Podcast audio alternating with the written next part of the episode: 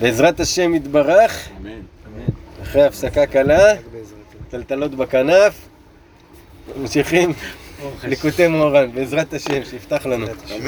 כנף במקום. תורה י"ח, אה, כנף, לא כנף, שום דבר לא במקום, יש ביטוח, ברוך לא, השם. אין כנפיים, בסדר, בלי כנף אחת אתה עדיין עושה ככה. יש חודש שינוי. חודש אלול, השתבח שמו, ראש חודש אלול, תשפ"ב. אין לנו משהו לאלול? אתה אל תגיד מה אין, תגיד מה יש. למה? היה לי גוש. גוש כמו ג'לי. אוקיי.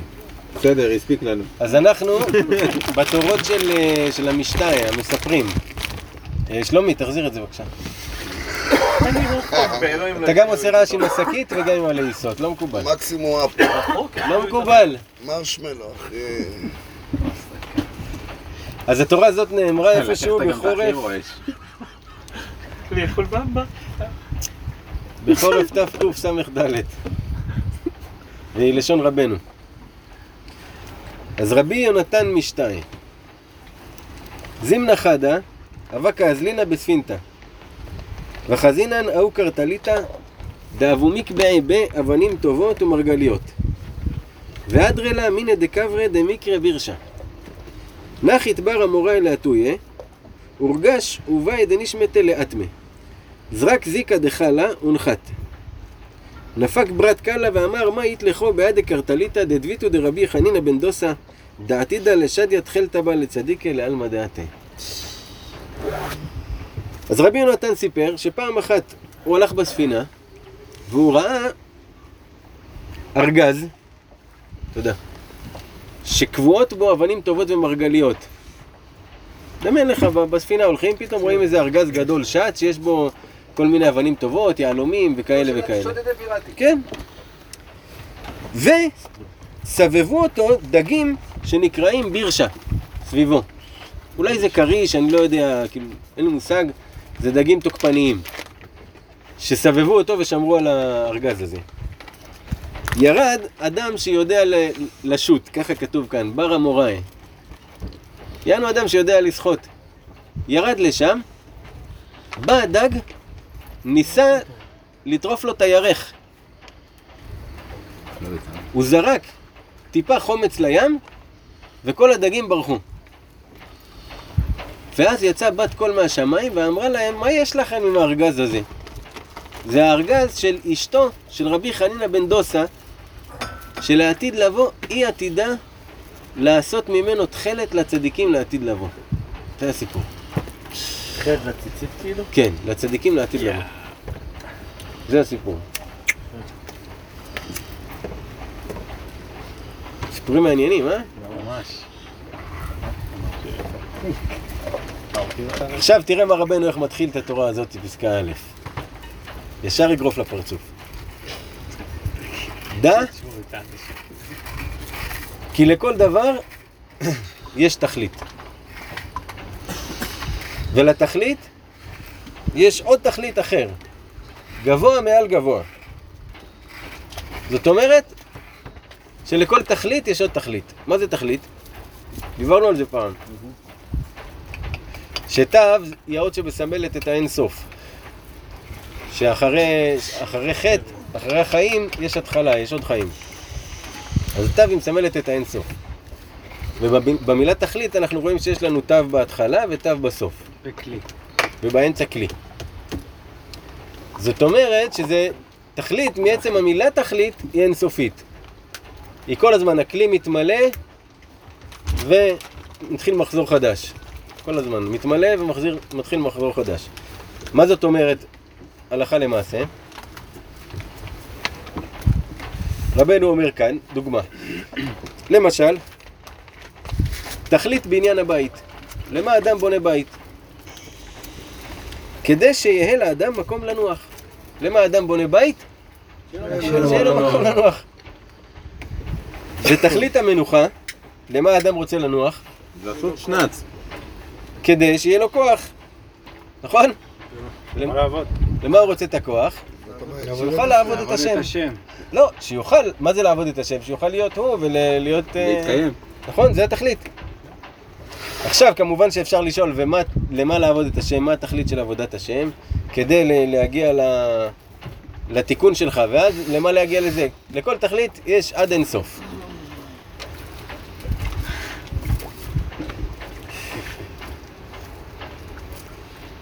והתכלית של כל דבר הוא מחובר למחשבה והשכל יותר מהדבר שזה התכלית בא ממנו. וקרוב התכלית למחשבה בקירוב יותר מהדבר. כי סוף מעשה במחשבה תחילה. נמצא שהסוף והתכלית הוא תחילה במחשבה וקרוב לה. ומהתכלית נשתלשל המעשה. אני אסביר. התכלית של כל דבר זה כאילו הנקודה הסופית, נכון? לאן, מה, מה אתה רוצה להוציא ממנו? אז התכלית הוא מחובר למחשבה שלך יותר מהדבר עצמו. למה? כי לפני שהוא בכלל נהיה הדבר, הוא היה במחשבה שלך.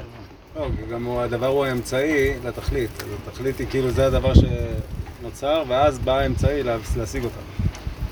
נכון. כאילו התכלית היא אז לנוח. עכשיו הוא נותן לך דוגמה. למשל, כשעולה במחשבה לבנות בית. כשאדם עולה לו במחשבה לבנות את הבית שהוא רוצה.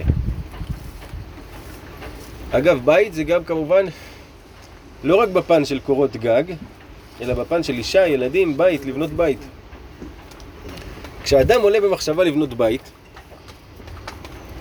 בוודאי הבית אינו נבנה בבת אחת, אלא צריך להכין עצים, לסטט, לבנות כל עץ ועץ לפי צורכו, ואחר כך, שלב אחרי שלב, נבנה הבית, כמו שבר יודע, בר בנה בית בשתי ידיים. נמצא שהשלמות של הבית, שהוא התכלית הבניין וסופו, היה במחשבה תחילה. למה? כי קודם כל הוא תכנן לבנות בית, קודם כל הוא רצה בית, רצה שיהיה לו בית. בשביל הלוח. ורק אז הוא התחיל לבנות את זה, וזה, התחיל, וזה היה תהליך. אבל קודם כל זה היה לו במחשבה. שהוא סיים על מה שבא קודם, מה שקדם לו, זה ההתחלה בכלל שהוא המחשבה. כן. המחשבה היא קדמה לסיום, סוף מעשה ומחשבה תחילה.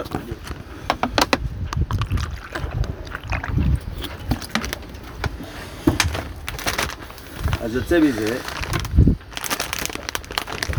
למעשה יש כאן כמה דברים.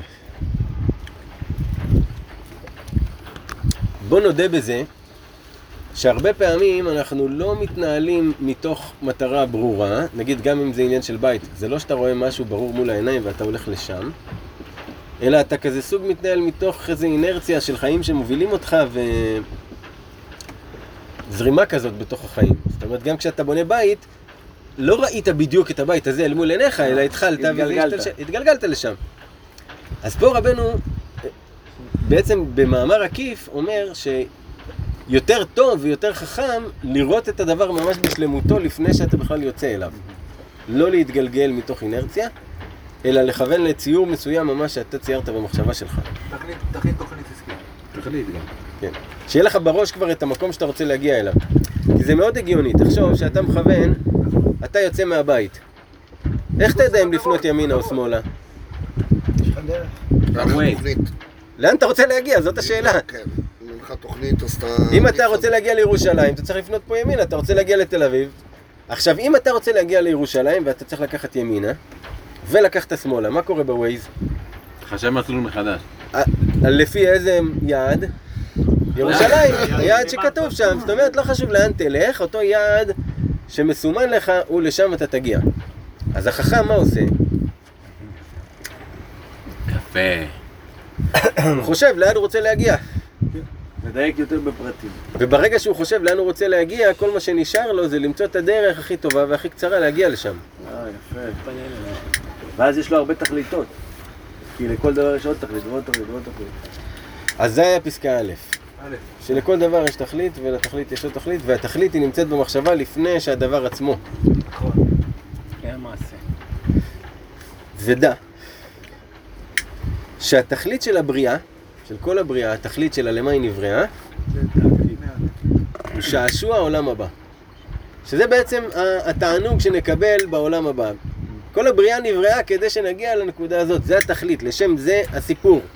זה כל התכלית. לשם זה כל מה שקורה, כל מה שקורה לך בחיים, בעולם? הוא כדי להביא אותך לנקודה ההיא שבעולם הבא לשעשוע שתשאר לך שם. כל פרט ופרט שקורה לך בחיים, כי זה היעד שכתוב. אממה, חמרים.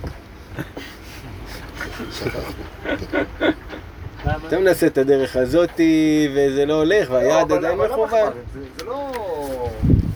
אתה לא לא. אתה, לא אתה, אנחנו. משחק, אתה לא חמר, אנחנו חמרים. לא. אתה יכול להגיד לבן אדם, תקשיב, תקשיב, תקשיב רגע. כל החיים תהיה 1, 2, 3, 4, 5.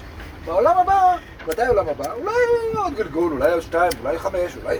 בגולגל הבא תקבל 1, 2, 3. אנשים רוצים היום לדעת מה עושים, מה מזומן. איך פורטים. תשמע, איך אני אדע... כל מה שאתה רוצה הכל טוב, אבל-. אבל איפה היעד שכתוב לך? יצחק, גם לכולם, איפה היעד שכתוב לכולם? פשט. שעשוע העולם הבא. בכלל, כל הבריאה נבראה בשביל להגיע לשם, לשם זה הולך. יעזור לך, לא יעזור לך, תתנגד, לא תתנגד, לא משנה מה, לשם זה הולך. תפרוט, לא תפרוט. מה המשמעות של זה? צריך לחשוב על משהו גימיקי בשביל שיגרום אה, לאנשים, לא, צריך. שיגרום לאנשים להבין מה אני- זה העולם הבא. תקשיב, יצחק, נראה לי שאתה מתבלבל, אני פה לא מנסה. לנסות לתקן את העולם. איך אה, לשווק את העם. אני מנסה להבין מה רבנו אומר, וכל אחד אבל שיתקן אני את שומע עולמו. ממך את מה, ואני, ואני גם מנסה להיות בדרך של מה שאתה מדבר, בסדר? אבל בתכלס, זה שאתה אומר לי שאני צריך להיות בן אדם טוב בשביל שיהיה, שאני אהנה מזה בעולם הבא הבא, זה לא זה לא מה ממש... שאמרתי? לא. זה מה שאתה הבנת. התכלית זה העולם הבא. זה לא התכלית- נכון, לא התכלית הוא. של הבריאה. לשם מה הבריאה נבראה. רבנו מנסה להעביר רעיון, כן. והוא יוצא, הוא- הוא מניח- הוא מנחית לך קודם כל משהו.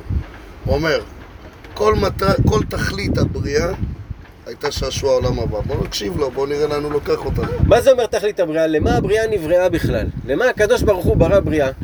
לשם תכלית מסוימת, נכון? מה התכלית הזאת? שעשוע עולם הבא.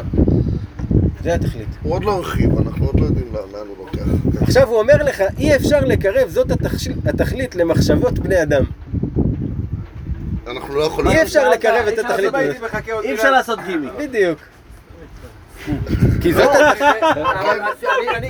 אבל זה אבל אתה. כיוונת לא, כיוונת. בול. היית איזה בול, בכיוון. היית בול, היית בול. אבל מה שאתם אומרים לי, אני מקבל כאקסיומה. לא, לא, כן, לא. אנחנו-. בשלב האקסיומות. אנחנו בשלב אומר, האקסיומות. רבנו אומר. אתה כבר עם רבנו, עכשיו הוא אומר לך. רק גונג. אבל כן. איזה מכוון הוא. בדיוק משפט. לפני, ומשפט הבא הוא אומר לך ספציפית, תוסיף פה משפט בספר. אי אפשר להבין. את זה. כל הטיול הוא לוקח אותך. איזה יופי. כי על זאת התכלית נאמר, עין לא ראתה אלוהים זולתך. מה זאת אומרת עין לא ראתה אלוהים זולתך? אף עין לא ראתה את אלוהים חוץ ממך השם. אתה היחיד שראית אותו. תאמין או לא? אז את התכלית הזאת אי אפשר לקרב למחשבת בני אדם, כי אין אף עין שראתה את הדבר הזה. אבל, ויש פה אבל, הצדיקים באמת, הם יכולים לתפוס במחשבתם תכלית עולם הבא. לא יודע איך, אל תשאל אותי. תעשה גוגל. וכל אחד ואחד מישראל, לפי שורשו שיש לו בתוך נשמת הצדיק, כן מקבל ממנו גם כן זאת התכלית.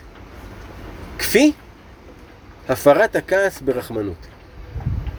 היינו, כשבא אדם לכלל כעס, לא יפעל בכעסו שום אכזריות, ואדרבה ימתיק הכעס ברחמנות, בבחינת ברוגז רחם תזכור. אז הוא אומר לך, כל אחד, כפי השורש של הנשמה שלו שיש לו בצדיק, כולנו יש לנו, אנחנו איפשהו נמצאים בנשמה של הצדיק, כל אחד בחלק כל שלו. אחד בצדיק אחר או ב... בצדיק, בצדיק בצדיק. יסוד עולם, אוקיי. רבנו. וכל אחד, איך הוא מצליח להשיג את התכלית הזאת? מה הכלי בשביל לקבל את התכלית הזאת מהצדיק? זה להפר את הכעס ברחמנות. וזה הדבר הקשה ביותר שקיים. למה? למה זה כל כך קשה? יש דבר כזה שנקרא לכבוש את הכעס. זאת אומרת שאתה בא לעשות, אתה בא לכעוס, ואתה עוצר את זה, אתה לא כועס. נכון? זה מדרגה הגירה. אחת. זה, זה, זה מצב אחד. המצב שפה הוא מדבר זה להפוך את זה מהפך להפך. זאת אומרת, לא רק שאתה לא תכעס על הבן אדם הזה, אתה הופך את זה לזה שאתה מרחם עליו. אתה לא יודע איזה תהליך אתה עושה עם עצמך במוח כדי אחי, זה... להצליח לראות את, ה, את האדם השני שעצבן אותך ברחמנות. ברחמנות, ב, ב, כאילו את המקום, ה- המקום שממנו הוא בא, שראוי לרחם עליו, כאילו ש, שהוא ככה מרגיש. אה, ו, וכפי שאתה מצליח לעשות את זה, ככה התפיסה של תכלית עולם הבא, שזה שעשוע עולם הבא, שזה העונג, ככה הוא מתקרב אליך לחיים. ועל ידי זה נעשה עטרה לענבים הבורחים מכבוד ושררה ועושים עצמם כשיריים. מה זאת אומרת? על ידי שאתה מפר את הכעס שלך ברחמנות, נעשה כתר לענבים שבורחים משררה וכבוד. מה זאת אומרת? יש בעולם הזה בינינו אנשים שרק בגלל שהם בורחים משררה וכבוד והם כל כך מתרחקים מזה, הם לא רוצים לקבל הנהגה. אבל באמת הם, הם יכלו להיות מנהיגים טובים ולפעול פעולות טובות לעם ישראל, אבל בגלל שהם ענבים אז הם לא עושים את זה. עכשיו, כפי הכעס שאתה מפר ברחמנות, אתה יוצר בממד רוחני כתר לאותם ענבים. מה זה אומר שאתה יוצר להם כתר? אתה בעצם נותן להם שהם יוכלו ויהיה להם כתר קדוש, שמתוך הענווה הם יסכימו להנהיג את העולם. מה זאת אומרת להנהיג את העולם? להנהיג את הקבוצה שלהם.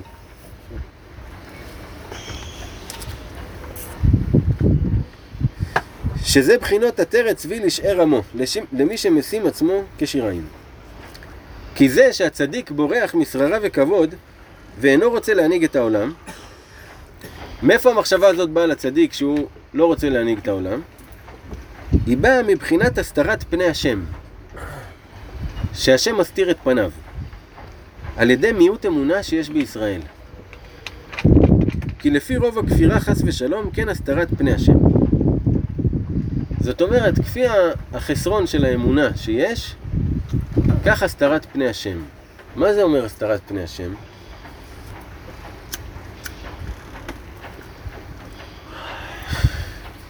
זה המקום הזה שאתה לא רואה. אתה לא רואה מה אתה צריך לעשות. זה הסתרת פני השם. שהשם נסתר ממך. אתה לא רואה מה רצון השם פה במצב הזה, הוא לא מגלה לך את פניו, הוא לא מגלה לך את רצונו. כי כשאתה יודע מה השם רוצה ממך במצב מסוים, מאוד קל לך לעשות אותו. בגלל זה הספק זה, זה גימטריה עמלק. כי זה המקום הכי לא טוב להיות בו, מתוך הספק. אז, אה, והקדוש, ואותו צדיק שבורח משררה בכבוד, מאיפה זה משתלשל אליו? מזה שהשם מסתיר את פניו בגלל מיעוט אמונה. ואז אין רוצה להנהיג אותם. וההסתרה הזאת היא בחינת כעסו וחרון אפו. זה בא לו מ- כאילו מקטע שהוא כאילו קצת מקפיד עליהם שהם אה, ככה.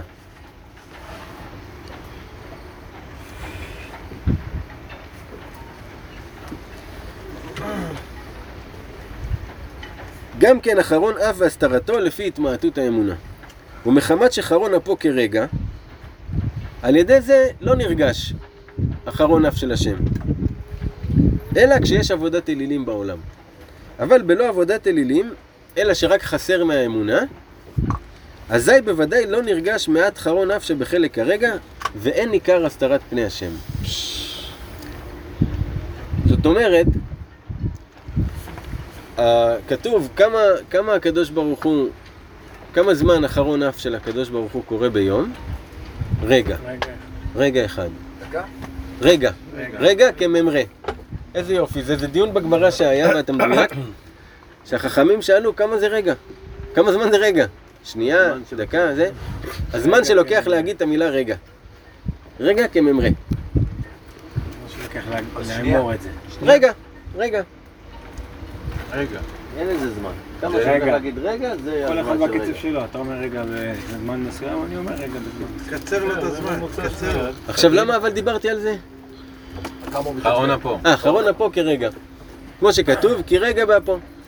ובלעם, כל הכוח של הכישוף שלו היה שהוא היה יודע לתפוס את הרגע הזה, וברגע הזה להשחיל קללה. אז הוא התלבש כאילו על, על האנרגיה של אחרון אף. כלים. עכשיו, אם יש עבודת אלילים בעולם, אז יש ממש חרון אף של השם. מה זה אומר חרון אף? שקורים דברים לא טובים, שאתה מרגיש שמשהו לא טוב קורה. מלחמות, אסונות, זה רע בגילוי פנים. זה, כאילו זה חרון אף, אתה רואה את ה- את רואים הכעס. שזה השם עושה. כאילו. כן. אבל אם אין עבודת אלילים, אז לא ניכר כל כך שיש חרון אף, ברוך השם, אין איזה אסונות כבדים, אבל יש הסתרת פני השם. שהשם נסתר, כאילו, הוא לא, הוא כאילו סוג של ברוגז כזה. בגלל החסרון אמונה. כמובן שזה גם באינדיבידואל וגם בכלל. עכשיו, בגלל שהצדיקים האלו, הם, הם לא מצליחים לקלוט את הרגע, כי אף אחד לא קולט את הרגע, אז הם לא חושבים שזה בגלל השתלשלות אחרון אף, אלא הם תולים את זה בעצמם. הצדיקים הענבים, הם תולים את זה בעצמם, שהם לא ראויים. הבנתם את ההשתלשלות שמה שהוא מתכוון כאן?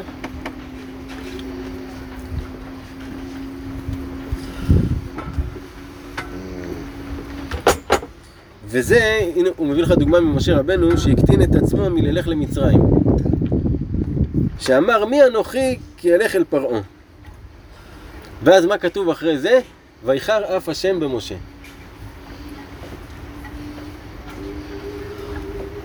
שה, שהקטנה הזאת שהוא הקטין את עצמו זה השתלשל מחרון אף השם. כן, שזה משתלשל מחרון אף השם.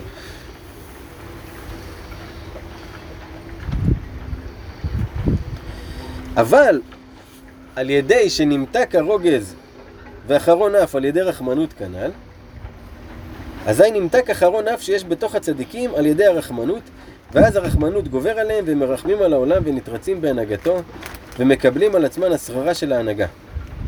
ובזאת ההנהגה הם מנהיגים את העולם, בבחינת כי מרחמם ינהגם.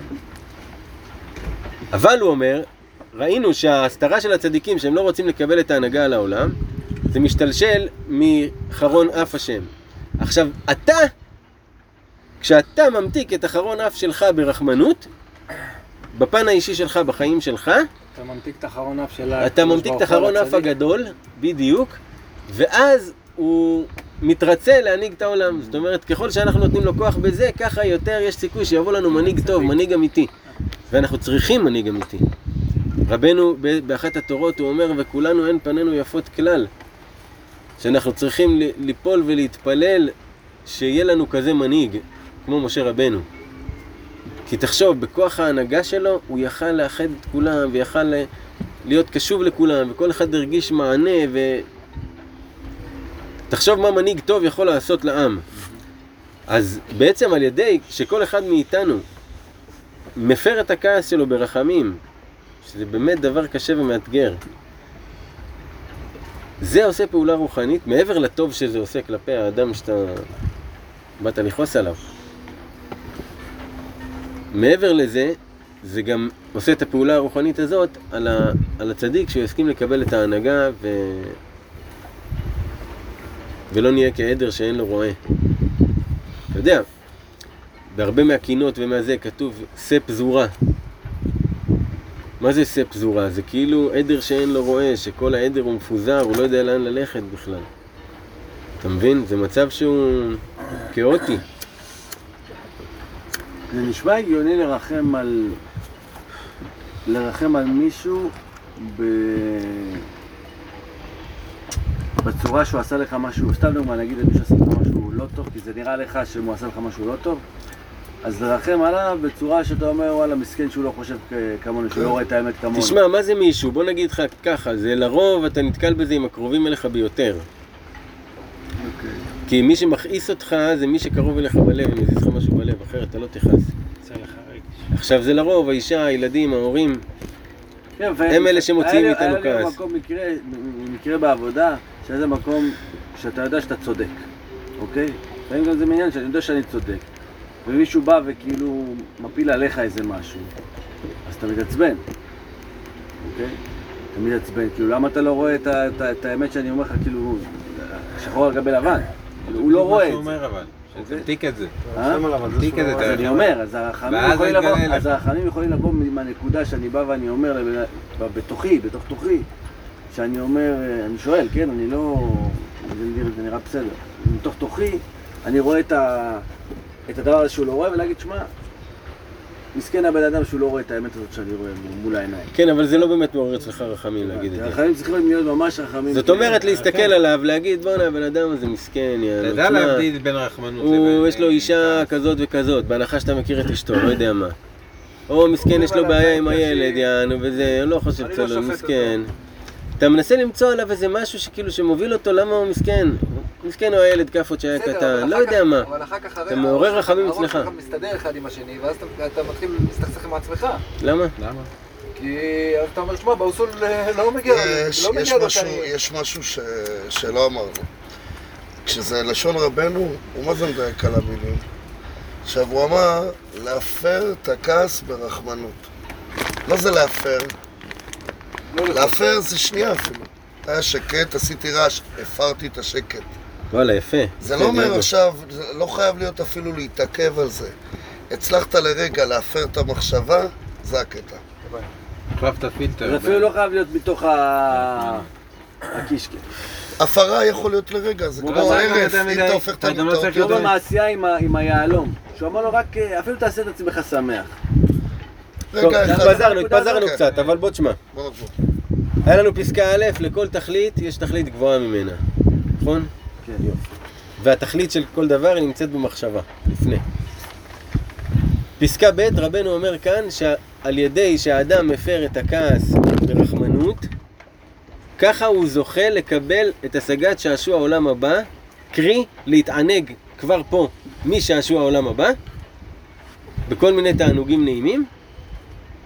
זה על ידי, כפי שהוא מפר את הכעס ברחמנות, ככה הוא מקבל את ההשגה הזאת. למה? כי כשהוא מפר את הכעס ברחמנות, הוא יוצר את, את זה שהצדיק יתרצה בלהנהיג את העולם ויתרצה בלבוא ול, ולתת יותר מהאור שלו, וככה אנשים מקבלים יותר ויש להם יותר דברים, יותר כלים עכשיו לחיים. למה הוא מקבל את זה בצורה הזאת? מכיוון שהוא רואה שהעולם הולך למקום טוב? כאילו ש... ש... שבן אדם מתקן את עצמו? את, המידות שלו? זאת אומרת, לא נותן ליצר הרע לשלוט עליו? הוא רואה את הדרך. בגלל כן. זה, זה, זה, כאילו, זה כאילו ממליך את ה... בגלל, בגלל הרחמים, בגלל ההפרה של הכעס ברחמים. הכעס הוא הסיטרא אחרא, למעשה. כן. כשאתה שובר אותו, אז למעשה... למעשה הכעס הוא עבודת אלילים, כתוב יפה, שכשאדם אז בגלל כועס... שאתה, ש- למעשה אתה שובר את עבודת האלילים, אז אתה ממליך אותו. בדיוק, בדיוק. וואו, זה אחי, זה באמת כמו משה אחי, בעצם משה, הוא תמיד בא לשם, והוא סינגר על זה, הוא אומר, לא, תראה, אל תראה אותם ככה, הם לא ככה, הם כן ככה. נכון, הוא כל הזמן הפר את נכון, הכעס. שלו. שזה מתקשר בדיוק בדיוק בדיוק לראש חודש אלול. האלה. נכון. מה היה בראש חודש אלול? משה רבנו עלה לקבל את הלוחות האחרונים והוא עלה להתפלל ובתום 40 יום, שזה יום כיפור, הקדוש ברוך הוא אמר לו ויאמר השם, סלחתי כדבריך. איך סלחתי? כדבריך.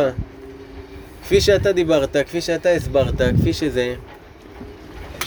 שאמר לו, התרציתי. התרציתי לך. המיר את הכעס. בגלל זה החודש אלול... אה, היום מתחילים בסליחות? לא, ממחר בעזרת השם. הרעיון שלו הוא הרבה הרבה הרבה מעבר לללכת לסליחות. כי הללכת לסליחות זה, זה למעשה איזשהו משהו שהוא סימבולי. שזה כאילו הולכים לבקש סליחה על דברים שעשינו כל השנה. אבל ב... בפועל, בכתובים, כשאתה בא לשם, לא תמיד אתה מתחבר ומרגיש באמת את ההרגשה של הסליחה על משהו. אתה יותר נמצא בעניין החברתי, בניגונים, ב- בהוואי. מדי פעם יש לך איזו התרגשות קלה. אז, אז זה לא העיקר. העיקר הוא, למעשה, למצוא בעצמך את, את כל מה שעבר עליך השנה. זאת אומרת, ל- לבדוק, כאילו, עם מה התחלת את השנה, מה עבר עליך, עם מה אתה יוצא עכשיו, כאילו, מה בא לך לתקן, בא לך לסגור, בא לך להיות נקי יותר, אתה מתחיל כאילו לחשוב, דברים ממש רציניים מתחילים לצוף לך. וההתעסקות עם זה, היא הרעיון של אלול. שזה אני לדודי ודודי לי. אני לדודי, ככה זה מתחיל. אני בא אל דודי, אני הולך אל הקדוש ברוך הוא ומתחיל לשבת איתו. זה הזמן להתחיל לשבת עם השם. כמו שאומרים, המלך בשדה. שהוא יורד אלינו בחודש אלול, הוא יורד אלינו לשמוע מה יש לכם להגיד. עכשיו מתחיל כל המהלך של ה... של 40 יום של שי. של ה-40 יום, יש לנו בראש השנה את המשפט, לאחר מכן, אחרי עשר ימים את יום הסליחות, לאחר מכן המצווה הראשונה של סוכות, יוצאים השליחים, עד זאת חנוכה, רק אז נחתם הכל. החתימה אבל התהליך מתחיל היום. נכון? כן, תהליך מתחיל היום. יש את ה-40 יום האלה. אז ה... יש הנהגות טובות מרבנו שזה לגרוס תיקוני זוהר, לגרוס תנ"ך, תהילים. אז אפשר לקחת לנו איזה משהו לקבוצה ככה? איזה משהו קבוצתי? כל אחד ייקח לעצמו תעלה קבוצה יפה. משותף, כמו שנתמוך גדולים, אחד בשני. כמו כל. אחד ייקח לעצמו משהו בינו לבין עצמו. הרעיון החשוב ביותר הוא באמת ללכת לשבת עם השם. ללכת לשבת עם השם ולחשוב את כל המחשבות האלה ולהחליט החלטות לשנה חדשה. זהו, זה מה שאתה צריך, זה בשביל זה אלול נמצא. ואז דודי לי. אז השם בא ומאיר לך את הדרך ועוזר לך בעצם איך ל... הוא שומע את דבריך. הוא מגלה לך פנים. יפה. אז כל מה שאמרנו כאן, פסקה ב', זה בחינת קרטליתא דמיקבא בה אבנים טובות. מה זה קרטליתא? ארגז. זה ארגז האבנים טובות שלו בארגז. ארגז זה בחינת רוגז. אה, אוקיי. ואבנים טובות זה בחינת העטרה, הכתר. שזה בחינה של הרחמנות. שהקרטליתא כבר אומר לך, בתוכו יש לך רוגז ורחמנות. תראה מה רבנו דלה מהסיפור הזה. ואדרא לאמינא דקברא דמיקרא בירשא וסובבו אותה דגים שנקראים בירשא זה בחינת אמונה. כמו שכתוב, תחת הנעצוץ יעלה ברוש. זה מרדכי. יענו תחת הנעצוץ, תחת איזה נעצוץ קטן כזה, שזה המן, במקומו עלה ברוש, שזה מרדכי. ונקרא יהודי על שם שכפר בעבודת אלילים. כמאמר כל הכופר בעכו"ם נקרא יהודי. אז הוא מראה לך שעל ידי הפרת הכעס ברחמנות והתגברות האמונה, אתה זוכה לכל הקופה.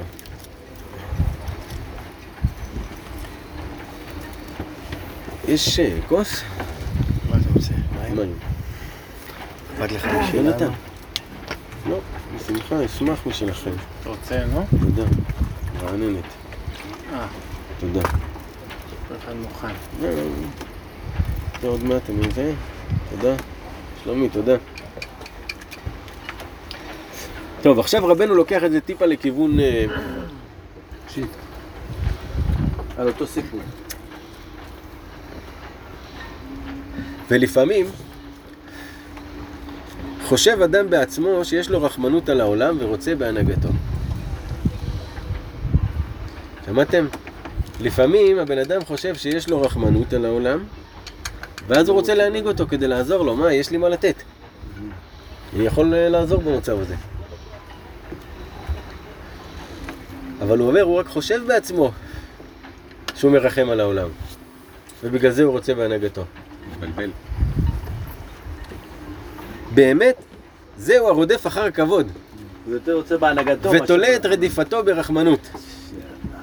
ובאמת הוא רחוק מהרחמנות הזאת. כי כל זמן שאין לאדם אמונה בשלמות, שאין שלמות אחריו, בוודאי אין לו לקבל המלוכה וההנהגה. אפילו מי שמאמין בהשם, מי שמאמין באיזה דבר שהוא מדרכי האמוני, האמורי, אף על פי שהוא מאמין בהשם יתברך, בוודאי אין לו לקבל המנהיגות. זאת אומרת, אפילו אם האדם יש לו איזה אמונה תפלה נוספת לאמונה שהוא מאמין בהשם יתברך, ומה זה אמונה תפילה נוספת? אמונה תפילה נוספת. תקשיבו טוב, זה כל דבר שאתה מאמין בו, חוץ מהשם יתברך. אבל למה קוראים לזה אמונה תפלה נוספת? קוראים לזה, בגמרא קוראים לזה דרכי האמורי. כי לאמורים היה את כל האמונות טפלות האלה. אבל למה קוראים לזה אמונה תפלה נוספת? להאמין באלוהים זה לא אמונה אה, אתה צודק, אמונה טפלה. כל אמונה נוספת היא טפלה. אמונה נוספת תפלה. עכשיו זה יכול להיות, זה יכול להיות גם שהאדם הוא מאמין באיזשהו רב מסוים. לא שחלילה לא אמונת חכמים, אמונת חכמים צריך להאמין. אבל יש איזה גבול שאותו אסור לחצות, כי יש השם אחד. מעל הקדוש ברוך הוא. לא מעליו, אבל, אבל אתה כאילו איפשהו זנחת את. העיקר. כן, כן, כן. כאילו איפשהו אדם זונח את העיקר. לא, יש רק הקדוש ברוך הוא. זאת אמונה שאין שלמות אחריה, שהיא הכי שלמה, שזה רק הוא, זה- אין תוספת. אז אני יכול לשאול שאלה? אה, אוקיי, עכשיו נפל לי 23. אני רגיל במשך שנים, יש לי, יש לי רב שאני אני, אני קשור לרב ישעיהו פינטו, במשך שנים אני מדליק, מברך, כל יום כמעט, אוקיי? אה, אליו. עכשיו, בתקופה האחרונה אנחנו פה. ואני עוד לא בתפיסה, אתה יודע, שזה רבנו, כאילו אנחנו, אנחנו פה, אני לא מבין, ורק עכשיו אני מבין מה זה וזה. פתאום נהיה לי כאילו... רוצה לברך ראשון, מה לברך? אתה מבין על מה אני מדבר איתי? כאילו יש הרגל, ויש פתאום את, ה... את הדרך או את ה... ועם זה אני מתחבט כמעט כל יום. אז קודם כל אל תתחבט. שים שתי נרות. תעשה מה שאתה מרגיש. עזוב, אני אם משתנה לך, תשנה. שביקרתי אצלם לפני שש שנים ב- ב- תקשיב, אני בטוח. שכל הצדיקים האלה יושבים, מסתכלים על יצחק ואומרים, תראה את המתוק הזה, מדליק לנו נרות, איזה מתוק זה. כן, מברכים אותך. איזה מביא. אה? אז הוא אומר דווקא שהאדם, עכשיו איפה זה מתבטא בקטנות? רבנו אף פעם לא מדבר רק על חיצוני, על מנהיג חיצוני. גם לפעמים כשאתה רוצה לקחת את זה באיזה קבוצה, אתה רוצה לקחת את ההנהגה, או באיזה, או בבית אפילו, או בכל מקום שאתה רוצה לקחת את ההנהגה, מתוך רחמנות שאתה אומר אני יודע והם לא, ואני כאילו מרחם עליהם שלא יעברו מה שהם לא צריכים לעבור, או משהו כזה, זה לא הרחמנות שממנה צריך להנהיג. אתה באמת באמת בפנים רוצה כבוד. המקום היחיד שאתה יכול לבוא נקי זה רק אם יש לך אמונה שלמה בקדוש ברוך הוא. שזה אומר שכל מה שקורה הכל מדויק ואין שום מציאות בלעדיו יתברך כלל וזאת המציאות שצריכה לקרות וזה הכי טוב ככה. אני מבין מזה שאתה לא רוצה להנהיג, אין בעיה לעשות את זה. כן, כשאתה לא רוצה להנהיג, סבבה, כל הבעיה מתחילה כשאתה רוצה וכל אחד רוצה להנהיג. כל אחד רוצה למלוך בביתו. כשאתה לא רוצה להנהיג סימן שלא המתקת את אחרון אף. כי האי רצון של הצדיק להנהיג הוא בגלל שעדיין יש קצת חרון אף, רק שהוא לא יודע שזה חרון אף. אז הוא אומר, מה אני אנהיג, מי אני, פה, עזוב אותי. עכשיו זה יכול להיות, לא זה יכול. להיות אפילו ב... זה מוסתר לו, השם מסתיר לו. זה נותן כוח לצדיק. אפילו זה יכול להיות בלא לקבל אה, מנהיגות ב- בוועד כיתה, בוועד בית, לא יודע מה. המנהיגות היא צריכה לבוא נטו מתוך אמונה שלמה שיוצרת את הרחמנות הזאת הספציפית שמגיעה רק בנקודה של אמונה שלמה. והוא אומר לך כאן, אפילו כשהוא אומר צבי הפסיקו, אין לו רחמנות בשלמות. מה זה צבי הפסיקו? זה מונח בגמרא שמתארים את דרכי האמורי, את האמונות תפלות שלהם, אז אחת מהאמונה התפלה שלהם הייתה שאם צבי הפסיקו בדרך, אז זה מסמל איזשהו משהו. מה זאת אומרת צבי הפסיקו בדרך? הוא נסע, ופתאום היה צבי והוא היה צריך לעצור או כמו לסטות מהדרך. שחור, שמאלה עלינו, שמאלה עלינו. בדיוק. אפילו אם האדם יש לו ד- דבר כזה אחד שהוא מאמין בו, אז הוא אסור לא ראוי. להאמין באמונות הוא לא ראוי להיות מנהיג. הוא לא, לא רק שהוא לא ראוי, אין לו את הרחמנות. כן, כן. אבל לכולם יש תפלות. אנחנו לא ראויים להיות מנהיגים. אז, בדיוק. זה בסדר, זה לא זה לא בסדר. אל תראה. תראה מה אומר לך, בר. בר, אפילו מי שיש לו אמונה גדולה, עד שיפשפש את עצמו, שלא יישאר אצלו אמונות שאין צריך להאמין, כמו דרכי האמורי הנ"ל, ושיהיה תמים עם אדוני אלוהיו, אז הרחמנות באמת ולא ראוי להנהיג. זאת אומרת, רק שהוא יהיה במקום הזה שאין לו שום אמונה נוספת, אמונה נוספת זה יכול להיות כל דבר, אפילו אה, שהאדם הוא מאמין שבשנה זו יבוא המשיח, או שהוא מאמין שהאדם הזה הוא המשיח, או שהוא מאמין שאם אם יהיה לו את הדבר הזה שהוא רוצה, יאללה, הוא יסתדר בחיים. ש... כל אמונה שהוא מאמין ייכנס, שזה ככה, לא השם, ככה, ואז ככה, ואז ככה. זה, זה דברים בוא נגיד שברי דעת לא עושים. אבל, אבל אמונה, לכל אחד מאיתנו יש אמונה בדברים נוספים. אמונה שאם אני אשחק אותה ככה, אז יקרה ככה. כל דבר כזה הוא חריגה מהאמונה התמימה. כי האמונה התמימה אומרת. תהיה אתה. והשם מנהיג את העולם, וכל מה שקורה, הכל מדויק. אתה מבין? אז רק כשהאדם הוא באמת, יש לו אמונה שלמה והוא תמים עם השם אלוהיו, אז הרחמנות באמת. אז באמת באמת יש רחמנות והוא יכול להנהיג, לקבל הנהגה. אבל מי שאין לו אמונה בשלמות, ונדמה שיש לו רחמנות על העולם ורוצה להנהיג את העולם, זה בחינת המלכות תהפך למינות. מינות זה כאילו חוסר אמונה. כמו מיעוט. כי מעט אמינות פוגם במלכות. בבחינת ההנהגה הוא מהפכה למינות, כמו שמהפך את המלכות לעצמו שהוא מין מעט.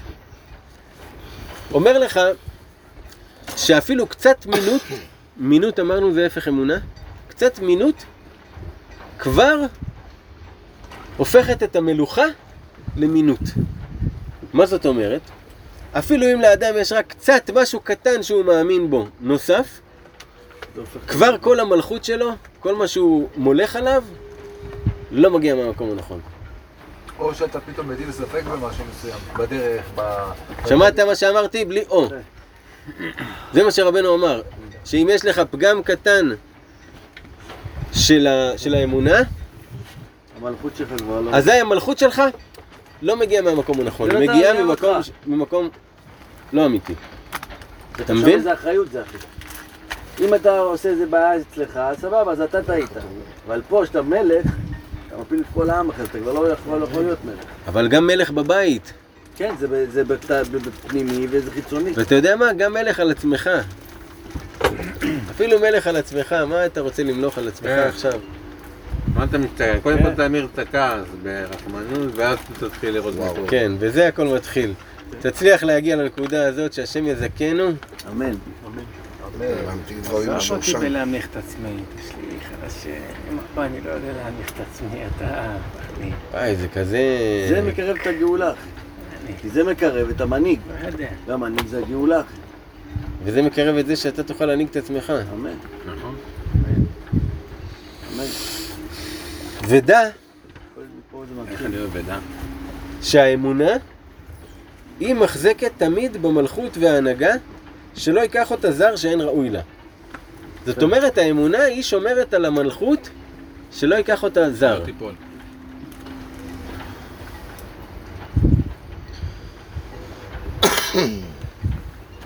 עכשיו הוא אומר לך, ודע, שעיקר המלכות שורשה בחוכמה. השורש של המלכות הוא בחוכמה. זאת אומרת, כשאתה רוצה למלוך, השורש של זה הוא בחוכמה. שבשביל, כדי לדע איך להנהיג ולמלוך, יש לכל מלך יועצים. למה מלך צריך יועצים? כי צריך הרבה חוכמה כדי למלוך. כי בזה תיכון מלכותו ויתקיים מדינתו. שעל ידי ראשי עם שהם המוחין והחוכמה, על ידם תיכון המלכות. זאת אומרת שהמלכות בשביל להתקיים, היא חייבת חוכמה. יש פה זה? גלילה? on the way. הנה, הנה, הנה. בואי.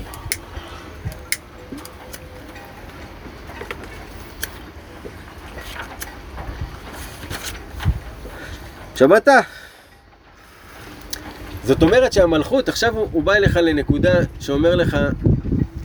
כל מלכות, האמונה שומרת עליה שלא ישלוט בזר. זאת אומרת, מה זה שלא ישלוט בזר?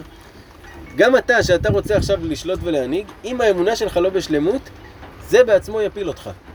אז יבוא לך צבי ואתה תגיד, זה שהאמונה שלך לא בשלמות, זה יגרום לכך שהמלכות לא תיתן לך להיות מלך. מידת המלכות לא תיתן לך להיות מלך. זה אמונה זרה.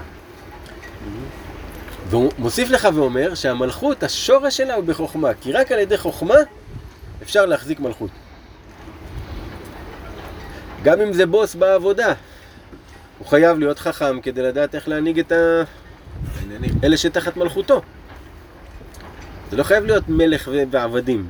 כל דבר שהאדם הוא, הוא מולך על, ה, על הנתינים שתחתיו. אבא והילדים, או כל, כל דבר אחר שיש לך במלכות. אז בשביל שהמלכות תצליח לעמוד, צריך חוכמה. זה כלל, זה דעת. תדע.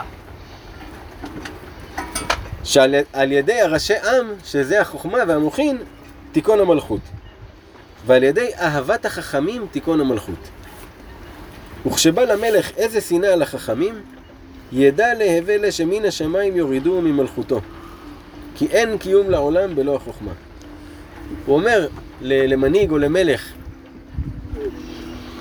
אם הוא שונא את החכמים, המלכות שלו תיפול, שידע שזה הסוף שלו. כי אין קיום למלכות בלא חוכמה. אז, אז אם האדם הוא שונא את החכמים, אז לא הרי רבנו יש לו איזה סיפור בסיפורי מעשיות, החכמים זה על מלך. חוכמות? סליחה. חכמים, אנשים שלומדים, אנשים חכמים. אי אפשר לא, להיות אבל אם חכם בלי סתם ללמוד. לוקח את זה לסיטואציה, מנכ"ל של חברה עכשיו, ו- יש לו יועצים, כל אחד חכם בתחומו. יש לו חכמים שיועצים לו. עכשיו אם האדם נגיד שהוא עכשיו שולט באיזה, הוא מנכ"ל של איזה חברה, והוא אומר אני לא רוצה אף חכמים שיעצו לי, אני מסתדר לבד. בזה ידע שתיפול מלכותו. כי המלכות, השורש שלה הוא בחוכמה, היא חייבת חכמים סביבה. כדי שהיא תתקיים. ואת זה רבנו אמר, אם אני לא טועה, זה היה בזמן שהיו מלחמות בין, אה, בין אה, נפוליאון לרוסים. ורבנו פעם אחת אה, סיפר שהוא חלם חלום שבאו אליו השרים של צרפת ושל רוסיה ושאלו אותו מי ינצח במלחמה. והוא ענה להם, מי שיחזיק יותר עם ישראל ינצח. זאת אומרת, מי שיהיה יותר טוב ליהודים ינצח. איך הוא אמר לשרים של המלחמה. אז כביכול כאן זה רמז למנהיג שאם אתה עכשיו אה, מתחיל לרדוף את החכמים ואתה מזיק להם, אז תדע שאתה תיפול מהמלכות שלך. ועל ידי אהבת החכמים, המלכות שלך אדרבה תתפתח.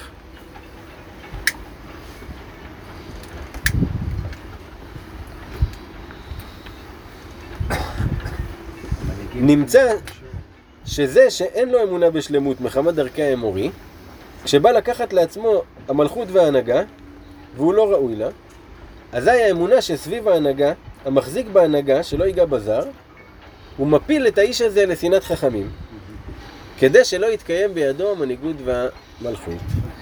זאת אומרת, כשאדם לא ראוי עולה להיות מלך, אזי האמונה ששומרת שלא ייגע זר, מפילה את האדם הזה שישנא חכמים, ועל ידי זה שהוא שונא חכמים, המלכות שלו נופלת.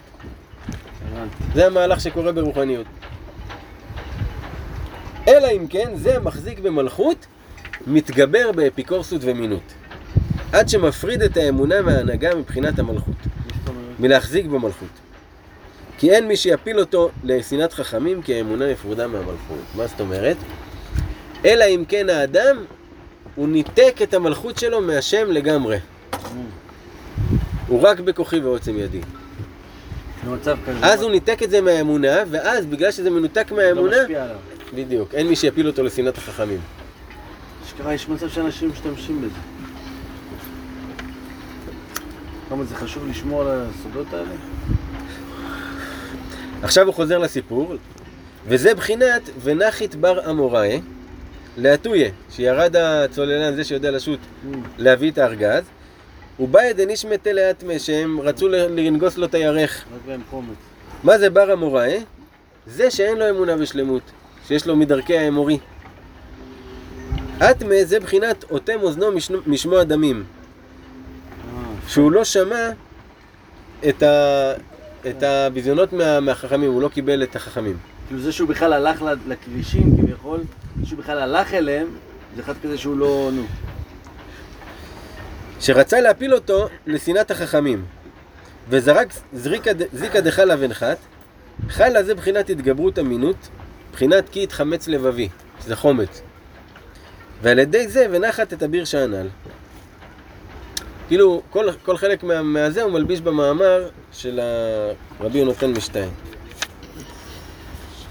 עכשיו הוא אומר כאן, ובאמת, מלכי העכו"ם, אף על פי שמולכים עלינו, אין במלכות דסיטרא אחרא מבחינת מלכות דקדושה, ולא נגעו בה.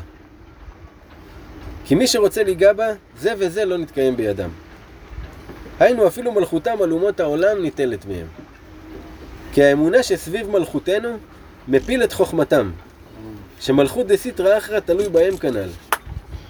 וזה שכתוב במפלת מצרים נוהלו שרי צוען, על ידי איוולת, היינו נפילת חוכמתם, נפלה מלכותם. שהאמונה שלנו היא לא מאפשרת שימלוך עלינו מישהו שלא נותן לנו להאמין. כן. גם אם, גם אם יש מישהו כזה שבאמת, אחרי שהוא שמע את. הדה, אחרי שהוא שמע את הדה, גם אם יש מישהו כזה שעדיין עושה את זה ומצליח, זה לא ייתן לו לקרות, כי האמונה שלנו תנצח את הדבר הזה. כן.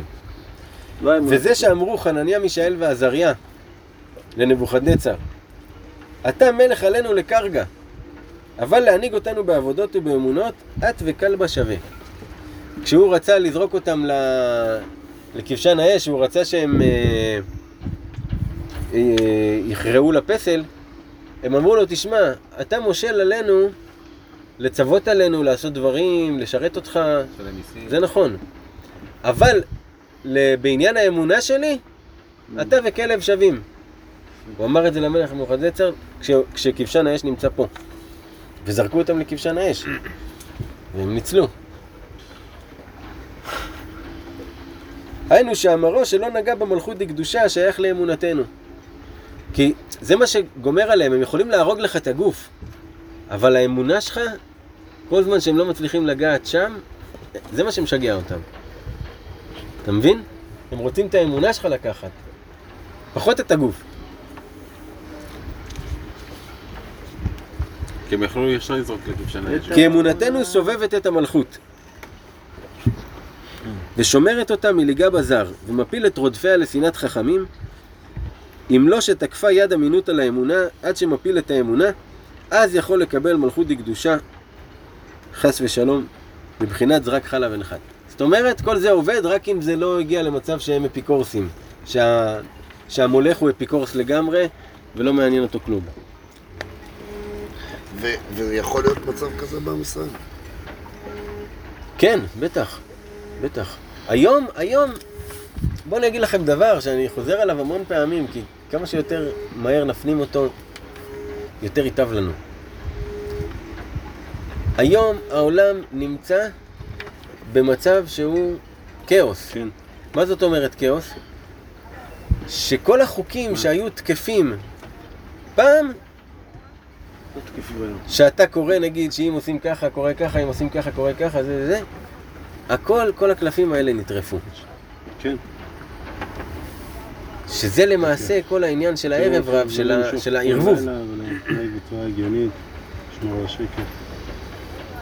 לקחת מאיתנו את האמונה.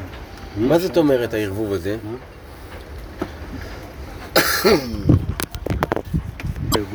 מה זאת אומרת הערבוב הזה שאני מדבר עליו?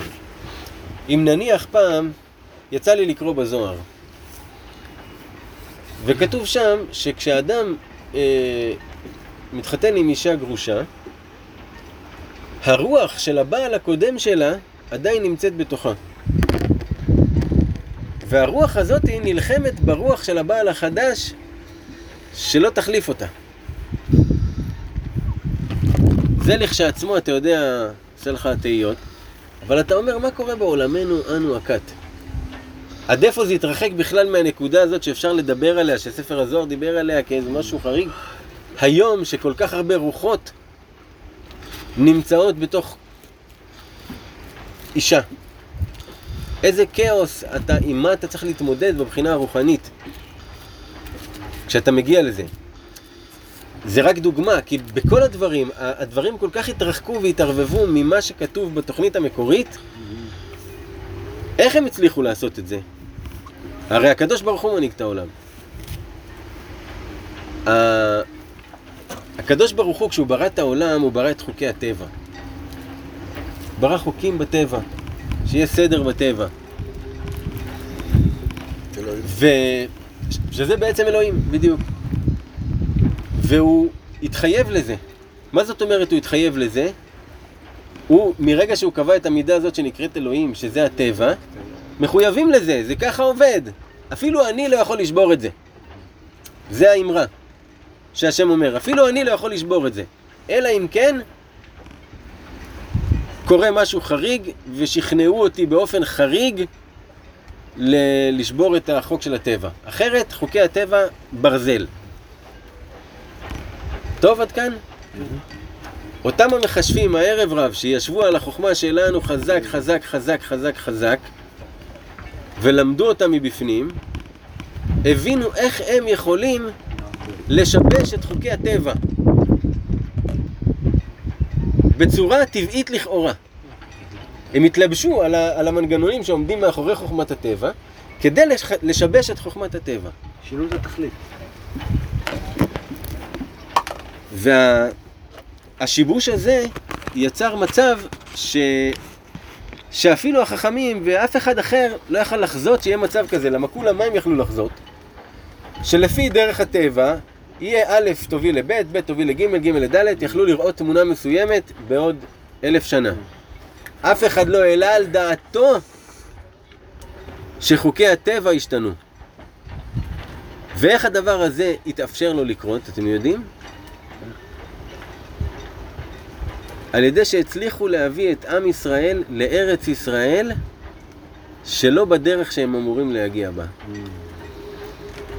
הביאו את עם ישראל לכאן. מבחינה רוחנית, האנרגיה של עם ישראל לא מתאימה לארץ ישראל כשאין בית מקדש. אוקיי? כי הסוג אנרגיה הזה והסוג אה, אמונה בקדוש ברוך הוא הוא מיועד לזמן שיש בית מקדש. וכאן אין מקדש, ועם ישראל נמצאים בארץ ישראל, נושמים את אווירא דארץ ישראל, זה אומר שזה נותן להם את האמונה הגדולה הזו, אבל, אבל זה שלא, שלא כסדר, זה שיבש את הכל. זה שיבש את הכל, כי מעולם בהיסטוריה, מעולם, מעולם, מעולם, לא היה מצב שיהודים לא שומרים תורה ומצוות. מעולם לא היה מצב כזה בהיסטוריה ש, שעם ישראל לא שומרים תורה ומצוות בצורה כזו. ועוד בארץ ישראל.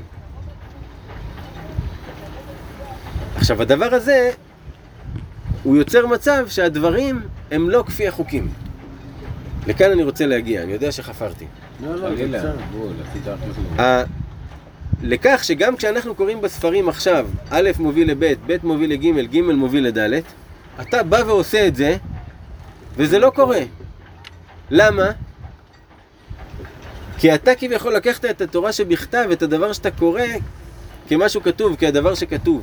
אבל אתה חייב להשליך אותו על החיים שלך, בתוך המצב הכאוטי הזה, בתוך המציאות שרק אתה יודע לקרוא אותה, ורק אתה יודע לזהות איזשהו שביל בתוך, ה... בתוך כל הבלגן, ואתה צריך להתאים את מה שאתה קורא למציאות הזאת שאתה נמצא בה. אתה לא יכול לקחת את זה כדבר מובנה ולהלביש אותו כפי החוקיות שלו. אתה חייב לסדר אותו בתוך הבלגן שלך. יש מבין? סורי, באמת, הרגשתי שחפרתי גם לעצמי. לא, בסדר. מה יש לך שמה? אה? כן, תודה. אבל דע שמן השמיים אין מניחים אותו לקח אותה.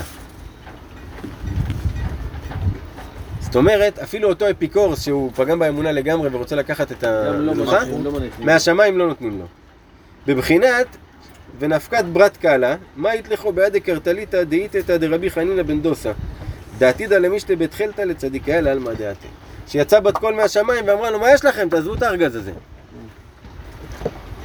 היינו, על ידי שלמות האותיות של דיבורי אמונה, שהיא בחינת אשת רבי חנינא בן דוסה. האמונה היא בחינת אשתו של רבי חנינא בן דוסה. כי רבי חנינא בן דוסה זה בחינת אמונה. שכתוב, כל העולם ניזון בזכות רבי חנינא בני, וחנינא בני די לו בקו חרובים משבת לשבת.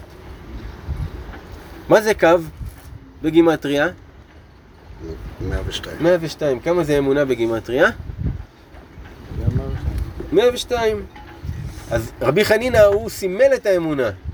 שבזכותו כל העולם יורד גשם והעולם ניזון כולו, והוא מספיק לו קו חרובים, מסתפק בחיים שלו.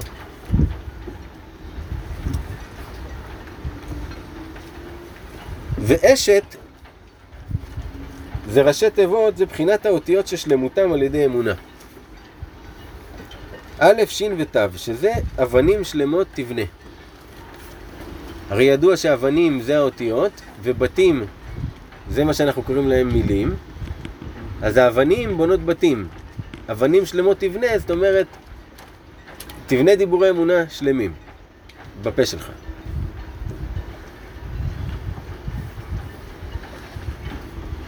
כמו שכתוב בספר יצירה, שלושה אבנים בונות שישה בתים. שמה זאת אומרת? יש לך נגיד א' וב', זה שתי אותיות, כמה, כמה בתים אתה יכול לבנות איתם? שתיים. שתיים, אב ובא. שלוש אבנים, כמה אתה יכול ליצור איתם? שלוש. שש, אה, שש, סליחה. נכון? ארבע וכולי. אז רואים שהאבנים האלה בונות בתים, זה הסוד של הצירופים, של הצירופי אותיות בלשון הקודש. והאותיות נשלמים על ידי האמונה. בבחינת אז אהפוך אל עמים שפה ברורה לקרוא כולם בשם השם. היינו על ידי האמונה, שהיא בחינת לקרוא כולם בשם השם. על ידי זה אהפוך שפה ברורה, בחינת שלמות הדיבור. שעל ידי שכולם יאמינו בקדוש ברוך הוא, כולם ידברו שפ, שפה ברורה, כי תהיה לכולם את אותה השפה. כולם ידברו אותה שפה, כולם ידברו על הקדוש ברוך הוא. בפה אחד ולב אחד. ושלמות האותיות זה בחינת התכלית של כל הנבראים. שמעתם מה כתוב פה? שלמות האותיות זה בחינת התכלית של כל הנבראים. האותיות. תראה מה הכוח של האותיות. כי ב... אם אנחנו מפרקים את הכל, מהכל, מהכל, מהכל, מהכל, מהכל, מהכל, מהכל, לאן אנחנו מגיעים? לאותיות. שלמות האותיות זה דיבורי אמונה. כן. שלמות האותיות זה דיבורי אמונה. מה זה דיבורי אמונה? זה כמה דברים. תודה. אחד, זה לדבר לעצמך, רבנו אומר שהאדם כשמתגברים עליו הבלבולים יגיד בפה מלא, בכוח, אני מאמין באמונה שלמה שאתה הקדוש ברוך הוא מנהיג את העולם והכל מדויק. דבר גדול ודבר קטן לא נעשה מעצמו. זה דיבורי אמונה שאתה צריך לדבר עם עצמך. כמו שכתוב, הודיע אמונתך בפי, בתהילים. אז דיבור אחד זה שאתה צריך לדבר עם עצמך, אני מאמין, אני מאמין שהקדוש ברוך הוא יודע מה הוא עושה, הכל מדויק, הקדוש ברוך הוא מנהיג את העולם. לא רואה איך, לא מבין, לא יודע כלום, אבל הקדוש ברוך הוא מנהיג את העולם ואני בידיים שלו, והוא זה שיעשה הכל. אז אתה מדבר לעצמך. שתיים, אתה מדבר לחבר שלך. חבר שלך עכשיו שואל אותך עצה, שואל אותך משהו, שופך את הלב. אתה מכניס את האלמנט של הקדוש ברוך הוא, של וואלה אחי, מבין הכל, אתה מקשיב, זה... הוא מנהיג את העולם. אני מאמין אבל שהקדוש ברוך הוא עושה את זה לטובה, בעזרת השם, אתה תצא מזה, אתה תראה איך הכל יתהפך לטובה. אתה מדבר איתו דיבורי אמונה. ועם כל מי שאתה נפגש, הדיבורים, אפילו שאתה מדבר דיבורים רגילים, כל זמן שהם יוצאים מתוך אמונה, אפילו אם לא הזכרת את האמונה, בגלל שהם יצאו מתוך המקום של האמונה אצלך, זה דיבורי אמונה. דיבורי אמת גם. והדבר הזה, הוא עושה את שלמות האותיות. ששלמות האותיות היא התכלית של כל הבריאה. למה? כי כתוב בהקדמה של ספר הזוהר, בהתחלה, ככה ספר הזוהר נפתח, שלפני שהקדוש ברוך הוא ברא את העולם, אה, היו כל האותיות מונחות אצלו בתיבה. זאת אומרת, לפני שהוא ברא את העולם, מה כבר היה... כבר האותיות רק לא מסודרות. איפה הם היו? בטבע. מה זה תיבה אמרנו? אה? מילה. מילה. כל האותיות מונחות אצלו בתיבה. והם התחילו להיכנס לפניו. החל מתו עד א', כל אחת ביקשה ממנו, תברא בי את העולם. תראה איזה טובה אני, כל אחת הביאה את הצד הכי יפה שלה, הכי טוב שלה, ואמרה לו, תברא בי את העולם. וככה מתואר כל הדו-שיח של הקדוש ברוך הוא עם כל האותיות. ולכל אחת הוא אומר, לא, אני לא אברא בך את העולם, כי צריך אותך למשהו כזה שהעולם לא יכול להתקיים בלעדיו. או כי אם אני אקח אותך, אז יהיה משהו שלילי בעולם. עד שהוא הגיע לבית, והוא אמר לה, בוודאי בך נברא את העולם, שאת הכי רואה לברוא את העולם. שבית היא מלמדת אותנו בבריאת העולם על הדואליות, שהכל זכר ונקבה ברעם. כל מה שקיים בעולם קיים זכר ונקבה. זה הסוד של העולם. הקדוש ברוך הוא ברא את העולם בבית, זה המשמעות. מאחד נהיה שתיים, הכל נברא בשתיים. בהתחלה אמנם זה היה המשפט אחד, הראשון זה בראשית ברא אלוהים את השמיים ואת התחיל הארץ. בבית. שניים. נכון, גם שני ביתים. עכשיו, שוב פעם אני חוזר למה שעשו הערב רב. את המקום הזה הם ערבבו. את המקום הזה, הבריאה נבראה בזכר ונקבה ברעם. כל דבר, שקע חשמל עובד בזכר ונקבה. כל, כל דבר שהוא, שהוא. שהוא שלם, בשביל שהוא יהיה שלם, הוא זכר ונקבה, זה לא יעזור. חוקי הבריאה. והם יצרו נקבות בגוף זכר וזכר בגוף נקבות. אני אקח אותך אבל לזווית אחרת, שבעצם אה, סוג של הגשמה של זה, כי אם זכר ונקבה בכל דבר, אז זה גם באדם עצמו. ומשם הם, אה, נגזרים אגב. שהמטרה היא ליצור את האדם אה, אנדרוגינוס בעצם, שהוא גם זכר וגם נקבה בו זמנית. לשם זה, לשם זה הולך כאילו התהליך. אבל זה נוגד את הבריאה. לא, זהו, זה, אבל זה בלי קשר לתפיסה, זו תפיסה שפשוט היא יורדת לרזולוציות יותר עמוקות, שבה אומרת, אוקיי, באדם עצמו יש זכר ונקבה, ואני רוצה להביא את שניהם לידי ביטוי. זה לשבת על החוכמה שלנו ולהפוך אותה מהטבע, כי למה, אם, אם נחשוב רגע בחוכמה... אני אסביר לך למה זה, למה זה נוגד את הבריאה. בהתחלה הקדוש ברוך הוא ברא את, את האדם, אחד, אדם. הוא היה נקרא אדם. גם כשהוא היה לבד, הוא היה נקרא אדם. הקדוש ברוך הוא ראה שלא טוב לו לבדו. ברא לו עזר כנגדו. מה זאת אומרת עזר כנגדו? עזר. מישהי שבאה לעזור לו. המילה נגדו, אתם יודעים מה זה אומר? מאחוריו כאילו... מולו. לא, מושך. נגיד, מושך. נגיד, בארמית זה מושך. זה דבר שמושך, בגלל זה הצירוף גד הוא כל כך קדוש, כי הוא מושך. הנגד זה כאילו משהו שהוא אה, ממולו ומושך אותו אליו. זאת אומרת שזה אה, משהו שהוא חיובי והוא טוב, כי, כי הצירוף של ג' וד' הוא תמיד טוב. אז הגם כנגדו הוא טוב. ולאו דווקא כפי שמקובל לחשוב, שאם אה, אם הוא זכה היא עזר, אם הוא לא זכה היא כנגדו. גם הכנגדו הוא טוב. כנגדו הכי טוב. לא, שניהם טוב. מי יכול להגיד לך את האמת? שניהם? טוב, זה המטרה שהיא נבראה, היא נבראה היא בשביל שני נבראה המטרות בשביל האלה. להגיד לך את האמת בפנים שאנשים אחרים לא יכולים להגיד לך, בשביל לשים אותך במקום ה... בשביל כל מה שהיא עושה היא נבראה, אחי. אבל המטרה של... אני חוזר לסיפור הבריאה, לשאלה של גל.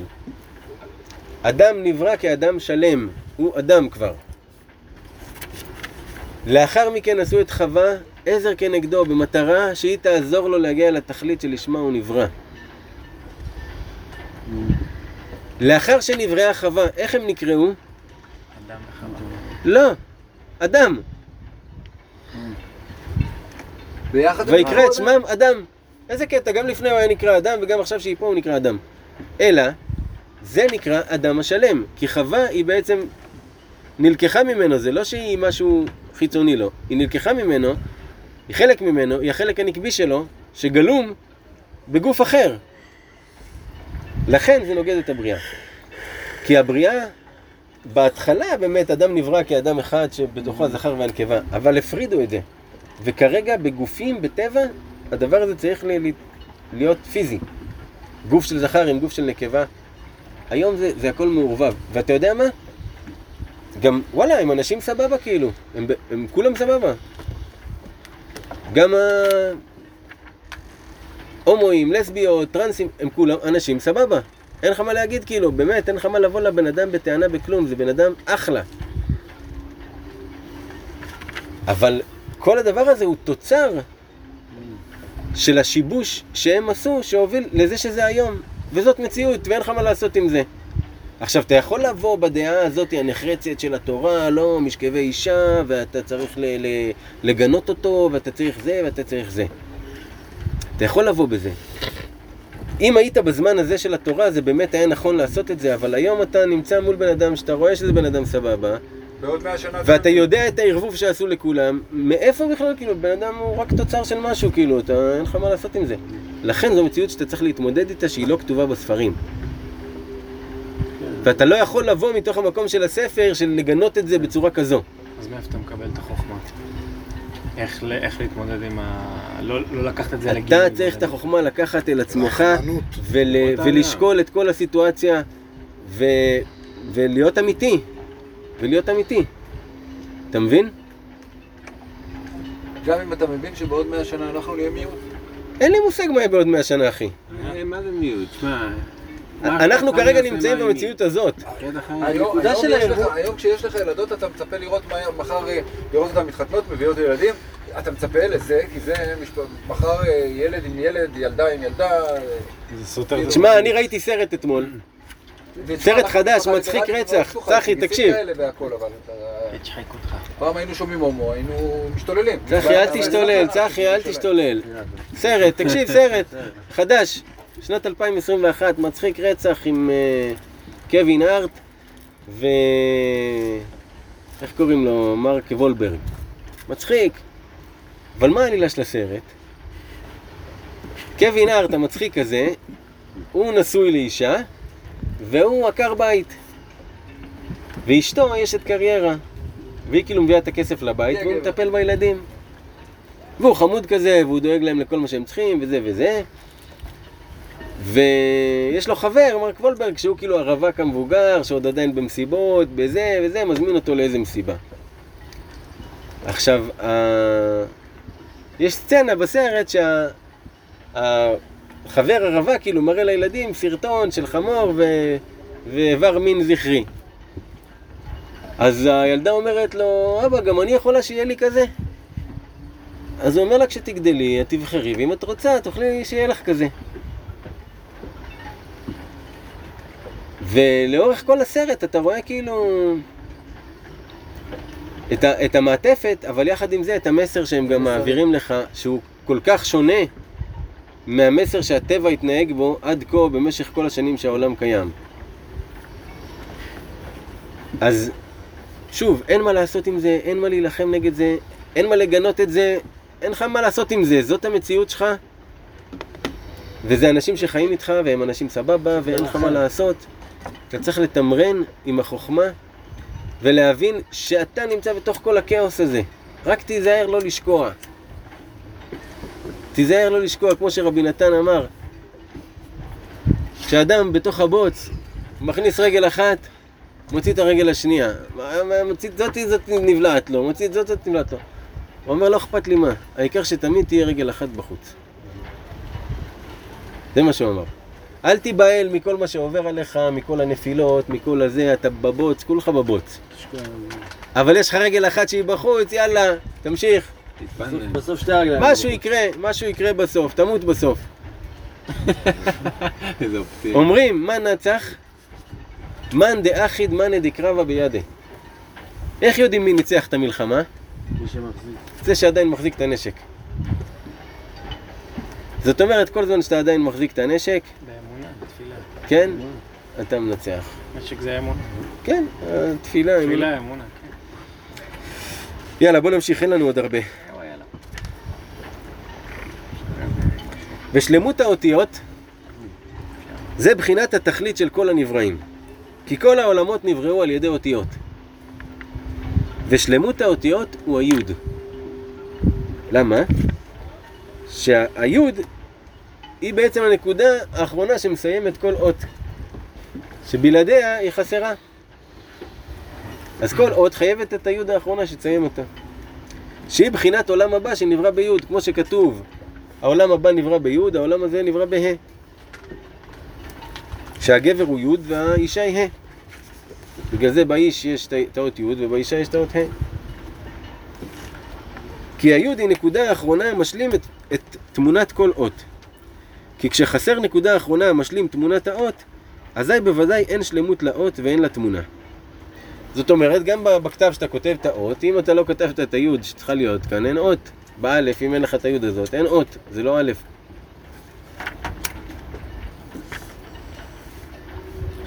גם הכתב השתבש. ואותיות הם במלכות ומנהיגות הנ"ל. האותיות הם אלה שמולכות ומנהיגות, כי הם אלה שקיימות. בבחינת מלכות פה, כי עיקר ההנהגה היא על ידי הדיבור. כי אי אפשר להנהיג ולצוות אלא על ידי הדיבור. בגלל זה איפה המלכות נמצאת? בפה, כי המלכות מתבטאת על ידי דיבור, שאדם אומר ונעשה רצונו. המלך אמר, נמצא. על ידי שלמות האותיות. על ידי שלמות אותיות אמונה שבמלכות, על ידי זה הצדיקים יודעים את התכלית של העולם הבא. כי הצדיקים המנהיגים את העולם בבחינת צדיק מושל, הם אוחזים במידת המלכות. ועל ידי אחיזתם במלכות, אוחזים באותיות שבה.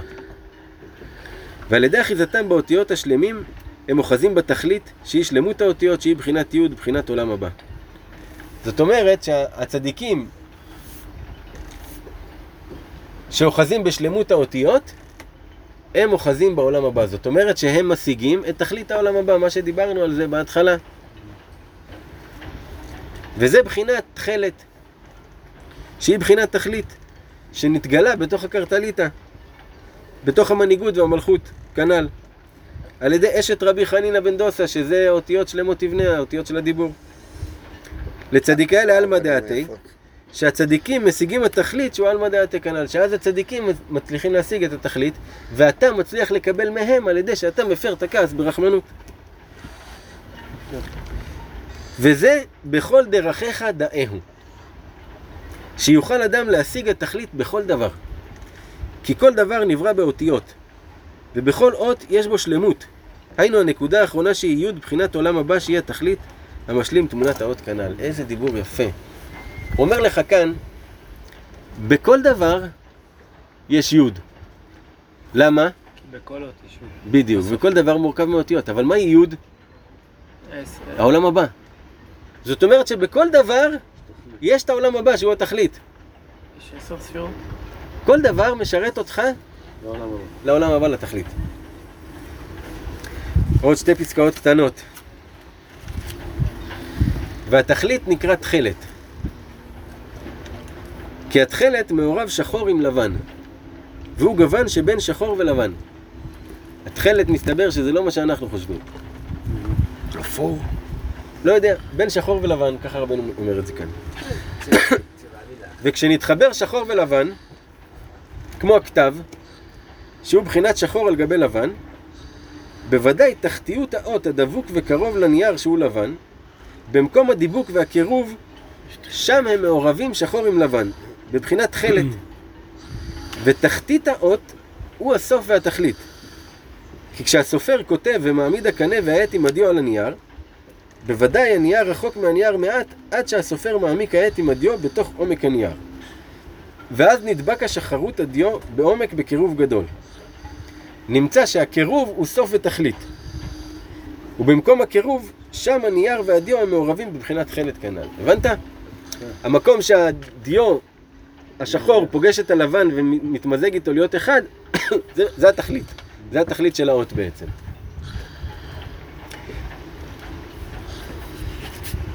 כי סוף המעשה הוא בחינת שחרות, ותחילת המחשבה הוא בחינת לובן העליון.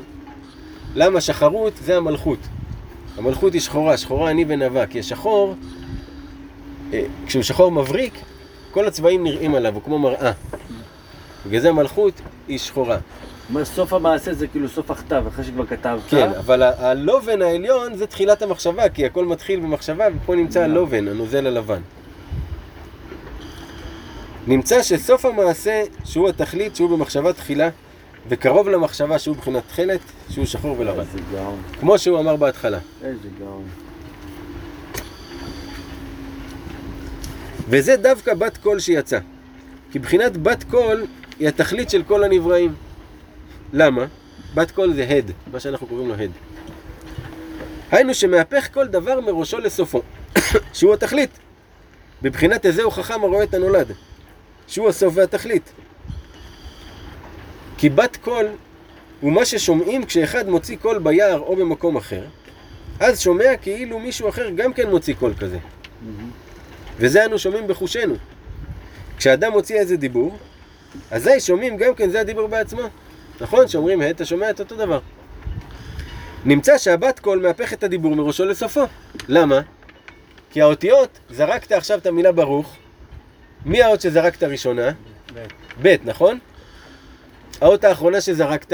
כ'. מי הכי קרוב? הכף. אז היא הייתה צריכה לפגוע ראשונה, נכון? אז איך זה שהבית? אתה אמרת את הראשון. כי זה הופך את זה. הדרך של ההד, היא הופכת את הדיבור והוא חוזר אליך אותו דבר כמו שאתה הוצאת אותו. הוא היה אמור לחזור הפוך. כמו עד, אתה פוגע והוא. חוזר אליך. כמו עד. זה בא רוח, אז זה חוזר לך, בא הבית ראשונה. זה שהתפילה שלך נהנית. וככה האוזן עובדת גם, נטרק על האוזן.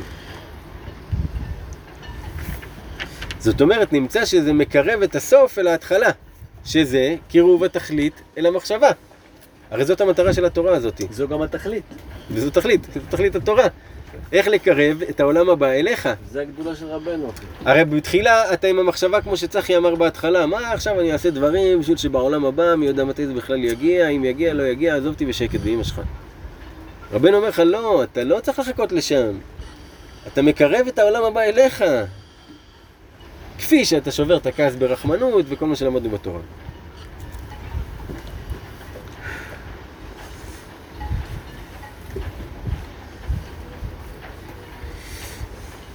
וזה שנפק ברת קלה בת קול דווקא, כמו שאמרנו.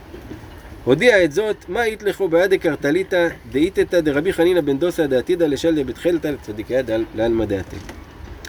הסיום של המשתאה, זאת אומרת כל ההמשך של הסיפורים של המשתאה, הוא יופיע בספר ליקוטי תניאנה, בספר השני. ברוך אדוני לעולם, אמן ואמן. אמן.